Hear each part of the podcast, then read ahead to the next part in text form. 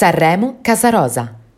A Sanremo, la zona a luci rosse era situata nella città vecchia, chiamata anche Pigna, dove il bordello più celebre era la Casa Rosa in via San Bernardo IV, proprio nella zona dove adesso c'è il mercato annonario.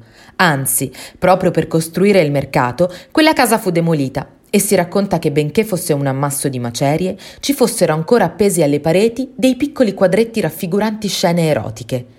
La Casa Rosa era un grande edificio con un piano terra e un primo piano che occupava gran parte della salitina e ci lavoravano una quindicina di ragazze. Era un bordello di terza categoria, con un arredamento minimale e i prezzi molto abbordabili, con le ragazze adeguate alla categoria, cioè bruttine.